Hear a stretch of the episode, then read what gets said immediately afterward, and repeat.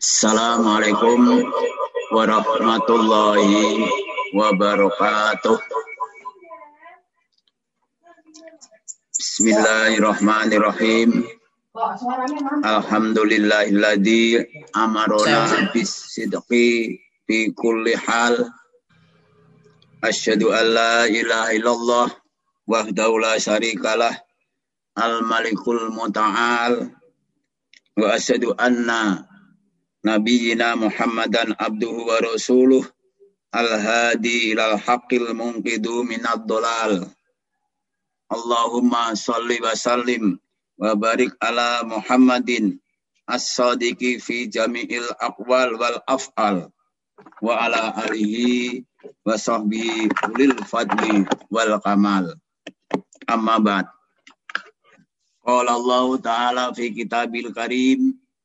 A'udzu billahi minasyaitonir rajim. Ya ayyuhalladzina amanu taqullaha wa kunu ma'as shadiqin. Shadaqallahul adzim.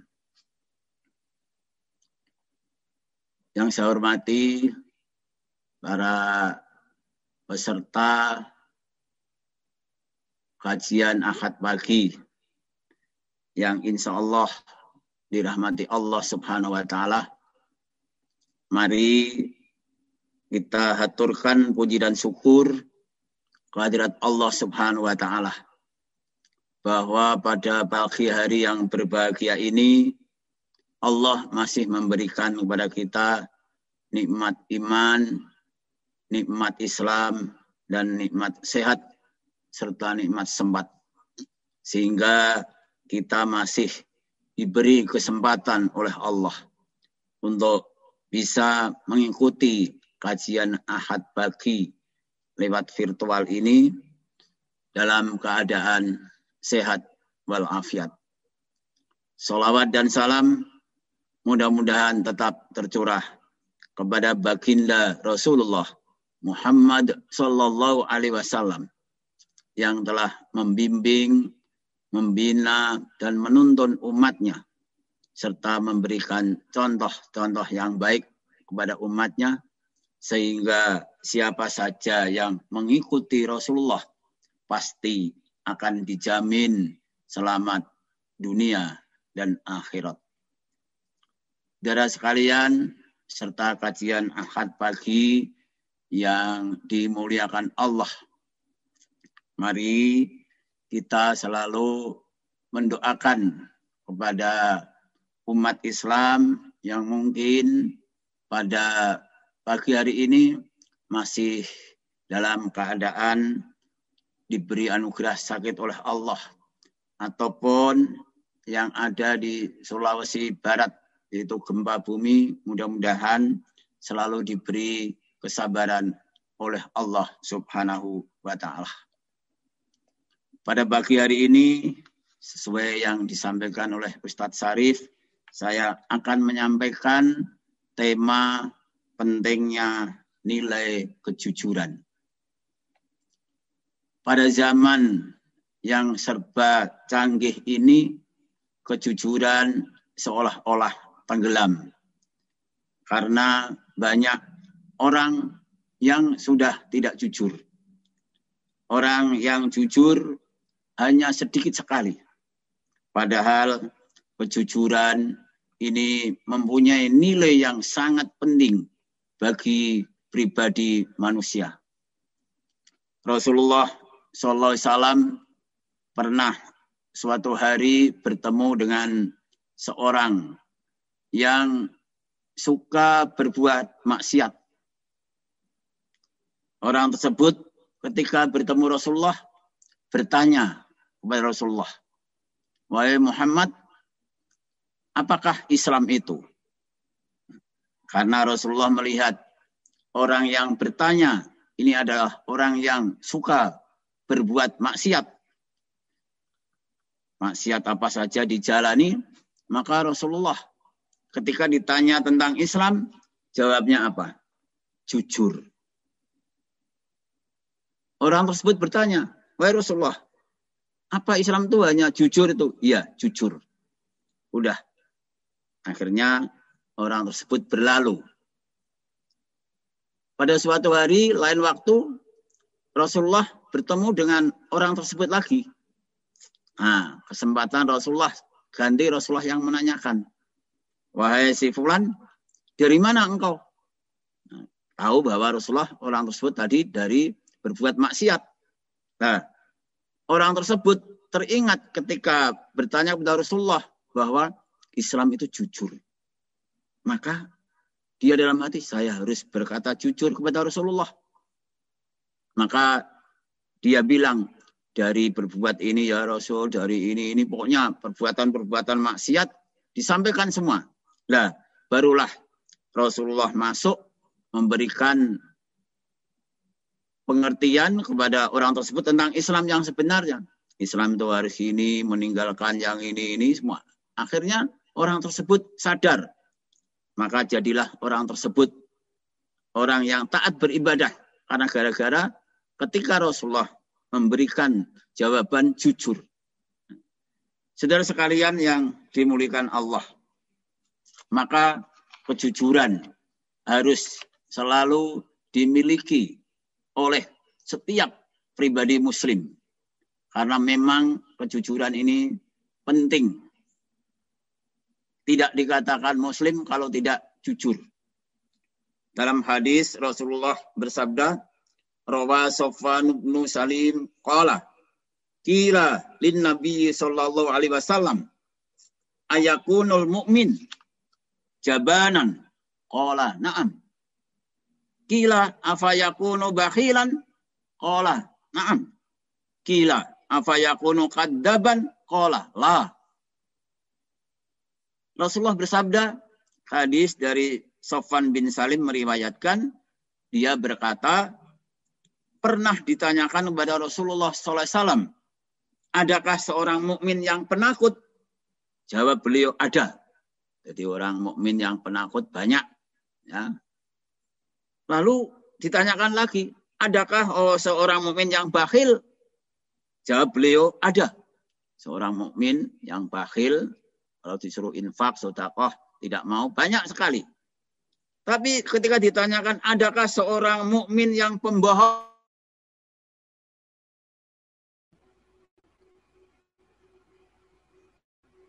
Pak Tajir left. Ya, mohon maaf Bapak Ibu karena mungkin barangkali gangguan sinyal mungkin.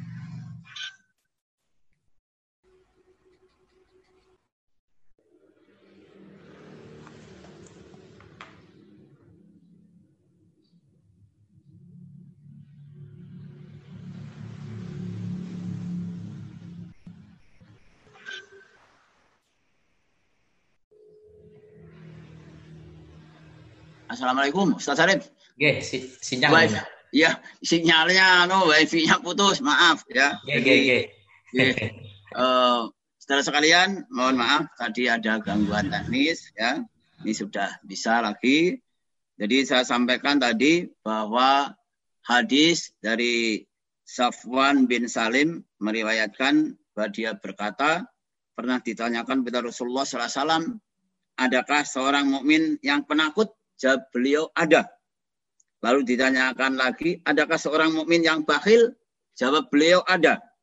Lalu ditanyakan lagi, adakah seorang mukmin yang pembohong? Jawab beliau tidak. Jadi hadis tersebut menunjukkan jelas sekali bahwa sikap bohong bukan merupakan sikap seorang muslim. Seorang muslim harus selalu jujur.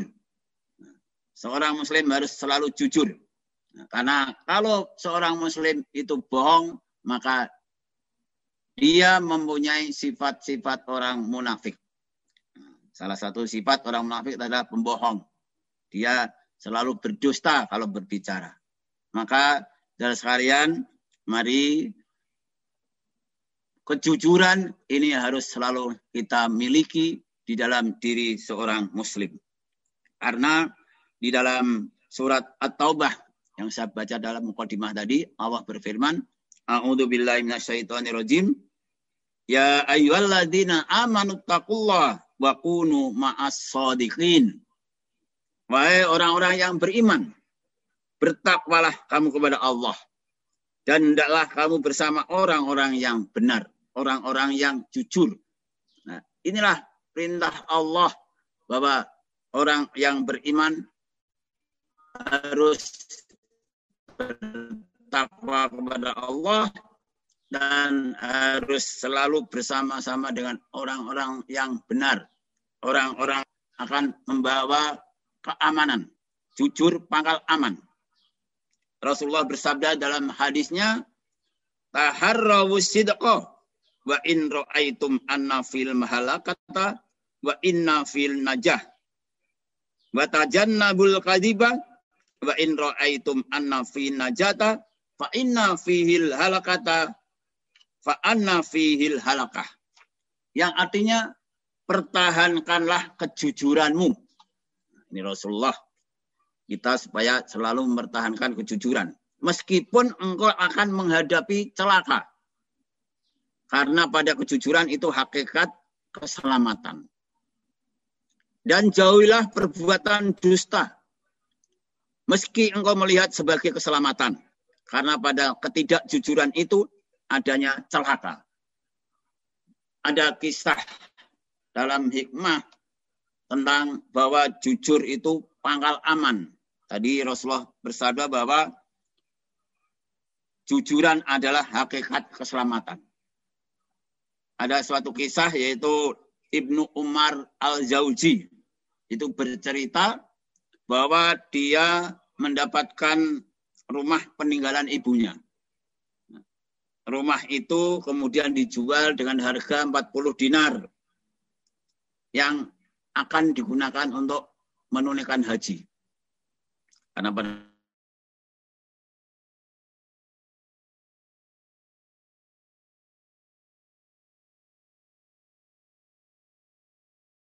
dia diadang seorang lelaki. Dan seorang lelaki itu Gak iso nah. Bisa didengar ini? Tak? Sakit. Bisa dengar? Sakit, sakit. Oh sakit. Oke. Karena kelihatannya putus ya. Di tengah perjalanan ia dihadang seorang lelaki. Seraya berkata, apa yang kamu bawa? Nah, di dalam hati Ibnu Umar Al-Zawji tadi, lebih baik saya jujur. Nah, maka dia berkata bahwa aku membawa uang sebanyak 40 dinar. Terus uangnya diserahkan kepada si lelaki yang menghadang tadi. Karena diserahkan uangmu itu, diserahkan. Betul. Setelah dihitung, uangnya benar-benar hanya 40 dinar. Maka si laki-laki yang menghadang tadi, yang tujuannya ingin membegal, ya, minta uang, tapi setelah dilihat bahwa apa yang diucapkan Ibnu Umar Al-Zauji benar-benar uangnya hanya 40 dinar, maka si lelaki tadi malah ini ambil lagi uangmu. Kamu ternyata orang yang jujur. Sambil berkata demikian, lelaki itu turun dari kendaraannya, dari kuda atau dari onta. Ya. Maka Ibnu Umar masih terus naik. Silahkan naik bersama saya. Saya antar sampai Ibnu Umar tidak mau ya karena saya ingin jalan kaki saja. Tapi dipaksa akhirnya diantar oleh lelaki tersebut dan saudara sekalian setelah beberapa tahun kemudian lelaki tadi oh, apa, datang menghadap Ibnu Umar Az-Zawji. Dia ingin mengabdi menjadi muridnya. Nah, ya, pada waktu itu dia sudah sadar, nah inilah jujur pangkal aman. Jadi hadis Rasulullah tadi bahwa eh, kejujuran itu hakikat keselamatan, maka mari dengan kejujuran kita pasti akan dijamin oleh Allah akan aman. Memang jujur itu pahit. Artinya apa? Kita berkata jujur ini betul-betul suatu hal yang berat untuk saat-saat sekarang. Tapi harus kita lakukan. Karena uh, Rasulullah ya, Rasulullah telah bersabda ya, kita harus selalu jujur. Kita harus selalu berkata yang jujur. Dalam hadisnya yang terkenal, alaikum bisidqi fa inna sidqa yahdi ilal birri wal birru yahdi ilal jannah wa ma yazalur rujulu yasduqu wa yataharra sidqa hatta yuktaba indallahi siddiqan. Wa iyyakum wal kadiba fa innal kadiba yahdi ilal fujur wal fujuru yahdi ilan nar. Wa ma yazalul abdu yaqdibu wa yataharral kadiba hatta yuktaba indallahi kaddaban. Inilah perintah Rasulullah. Yang artinya, saudara sekalian, hendaklah kalian selalu jujur. Selalu jujur. Jangan sampai kita tidak jujur, walaupun sekali. Kita harus selalu jujur. Karena kejujuran bisa menunjukkan kepada kebaikan. Dan kebaikan menunjukkan ke arah surga. Jadi kejujuran itu menuju ke kebaikan, kebaikan menuju ke surga. Sehingga kita dengan kejujuran itu akan mengantarkan kita ke surga. Seorang laki-laki senantiasa jujur dan mencari kejujuran sehingga ia ditulis di sisi Allah sebagai orang yang suka kejujuran. Bayangkan, saudara sekalian, kita ingat ketika masih ada ujian nasional. Ini banyak ya pelajar-pelajar yang tidak jujur, bahkan itu di apa namanya direkayasa oleh guru-gurunya. Ini sangat bahaya sekali. Karena apa? Ingin mencapai nilai yang tinggi, prestasinya baik, sehingga sekolah juga mendapat eh, prestasi yang tinggi. Ini bahaya. Ini me, me, merusak akhlak ya anak-anak untuk berlaku tidak jujur. Maka mari kita semua dari diri sendiri, diri kita sendiri semua harus selalu jujur. Karena Rasulullah tadi sudah mengatakan hendaklah kalian selalu jujur. Nah, maka akan ditulis oleh Allah sebagai uh, orang yang suka kejujuran. Tapi sebaliknya, dan jauhilah kebohongan. Kadab. Nah, karena kebohongan dapat menunjukkan kemaksiatan atau menuju kepada kemaksiatan. Kemaksiatan menuju ke arah neraka. Maka seorang laki-laki yang senantiasa bohong dan mencari kebohongan sehingga ia ditulis di sisi Allah sebagai orang yang suka kebohongan. Maka saudara sekalian, marilah kita harus selalu bersikap jujur. Karena jujur ini untuk masa-masa sekarang adalah langka sekali. Banyak orang-orang yang janji-janji, ya, dia tidak jujur, akhirnya janjinya tidak ditepati. Banyak orang-orang yang hanya mencari pencitraan dengan kebohongan-kebohongan yang di sampaikan ke publik. Maka orang ya kalau selalu berbohong, selalu berdusta, maka malaikat akan menjauhi mereka. Ida kadabal abdu tabang adal malaku anhu mailan min natmi maja'abih. Ketika seorang hamba berdusta, malaikat akan menjauh daripadanya satu mil jauhnya karena adanya bau busuk yang timbul daripadanya. Inilah kalau orang tidak jujur. Maka saudara sekalian, mari kami mengajak agar kita sebagai pribadi yang muslim harus selalu jujur. Ya. Karena orang yang tidak jujur akan mendapat kecelakaan. Akan mendapatkan laknat dari Allah subhanahu wa ta'ala. Akan dijauhi oleh malaikat. Nah, maka uh, Allah subhanahu wa ta'ala berfirman di dalam surat Az-Zumar ayat 32 sampai 34. A'udzu billahi minasyaitonir rajim. Faman adlamu mimman kadzdzaba 'ala Allahi wa kadzdzaba bisidqi ijja'ahu alaysa fi jahannama masfal lil kafirin. Walladzi ja'a bisidqi wa saddaqa bi ulaika humul muttaqun. Nah, ini kalau orang yang bisidqi. Lahum ma yasha'una inda rabbihim Dalika jazaul muhsinin liyukaffirallahu anhum asfa alladhi amilu wa yajziyahum ajrahum bi ahsanil ladzi kanu ya'malun. Inilah uh, apa riwayat dari Allah Subhanahu wa taala tentang orang-orang yang jujur. Artinya surat Az-Zumar tadi maka siapakah yang lebih dolim daripada orang-orang yang membuat-buat dosa terhadap Allah dan mendustakan kebenaran ketika datang kepadanya. Bukankah di neraka jahanam tersedia tempat tinggal bagi orang-orang yang kafir? Nah, ini orang yang mendustakan ayat Allah, berbuat-buat terhadap Allah, maka sediakan neraka jahanam.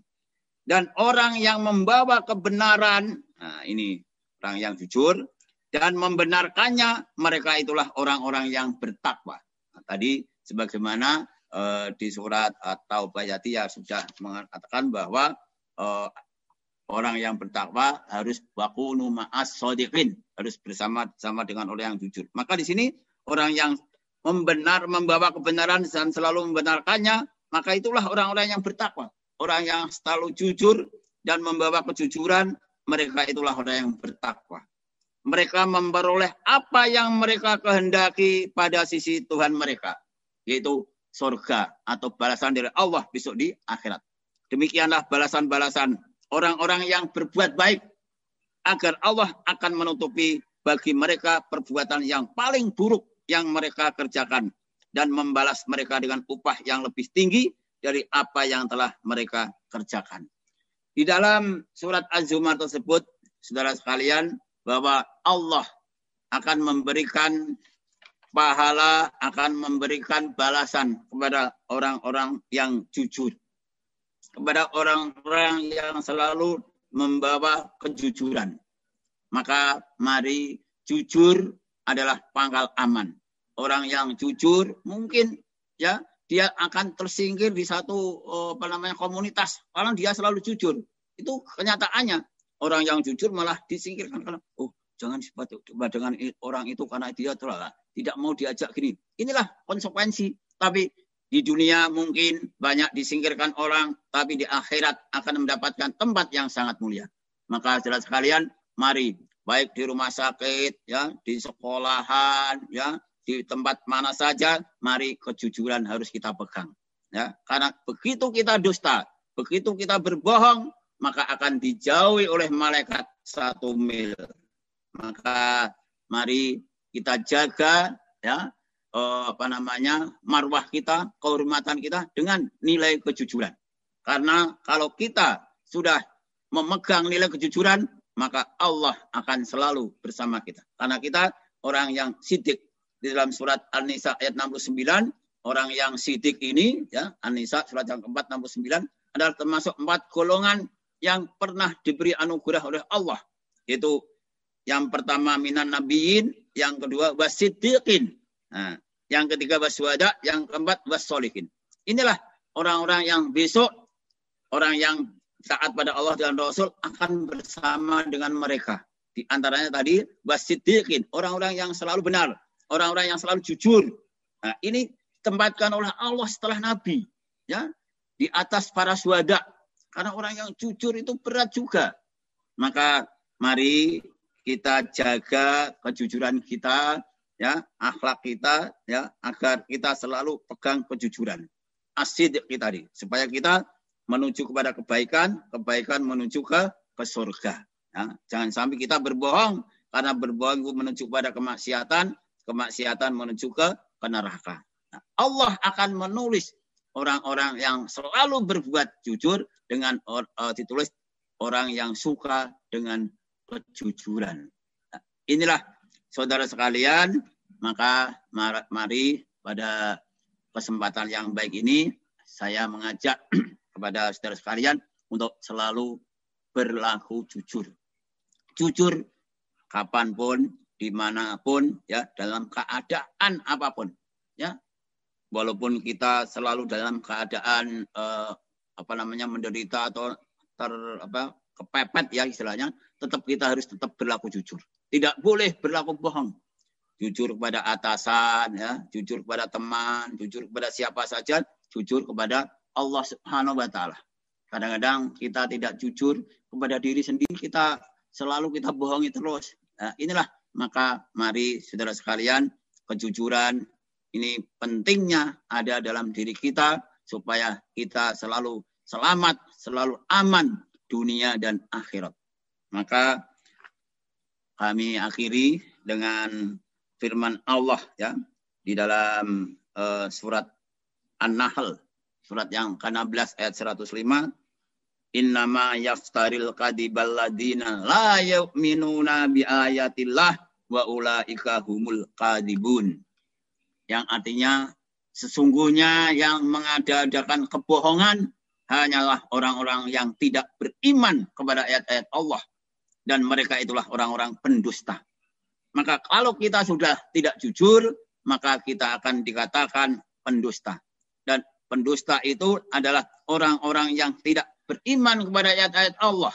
Nah, jangan sampai kita dikatakan oleh Allah orang yang pendusta, orang-orang yang tidak beriman pada ayat Allah, maka mari kita harus jaga kejujuran kita. Jadi kalau kita selalu bersikap jujur, di mana pun akan menimbulkan trust atau amanah. Ya, kepercayaan itu akan timbul dimulai dari kejujuran. Maka mari kita berada di mana pun, kejujuran harus kita tetap jaga sehingga orang semua akan memberikan kepercayaan. Contoh yaitu Rasulullah. Ketika sebelum jadi rasul ya mendapatkan amanah karena kejujuran Rasulullah. Sehingga diberi gelar Al Amin ya. Dia karena kejujuran itulah dia bisa memegang amanah. Kalau orang yang diberi amanah ini orang jujur pasti amanah itu pasti dikerjakan dengan baik pasti amanah itu dikerjakan dengan yang sesungguhnya tidak akan dibilak-bilokan, tidak akan dikhianati. Karena dia jujur. Karena jujur inilah pangkal semua perbuatan menjadi baik. Bisa adil, bisa amanah, bisa macam-macam itu dari jujur. Sehingga kalau pemimpin-pemimpin kita memegang kekuasaan, memegang pemerintahan ini kok semua jujur, maka Indonesia akan menjadi negara yang baldatun, toyibatun, warobun, wafur. Nah, maka dari itu, dari sekalian, mari saya menekankan dimulai dari diri kita sendiri. Ya, Ali kalau kita sudah jujur betul, jujur pada diri sendiri, jujur pada orang lain, jujur pada atasan, jujur pada Allah Subhanahu wa taala, maka masing-masing diri ini kalau sudah jujur semua, maka akan apa namanya membentuk suatu masyarakat yang masyarakat yang sidik, masyarakat yang jujur. Demikian ada kurang lebihnya Ustadz Sarif dan teman-teman, kami mohon maaf apa yang saya sampaikan mungkin ini juga mengingatkan pada diri saya pribadi dan semua ya yang mengikuti kajian pagi hari ini agar sifat kejujuran harus kita tanamkan pada diri kita masing-masing. Billahi taufik wal hidayah. Assalamualaikum warahmatullahi wabarakatuh.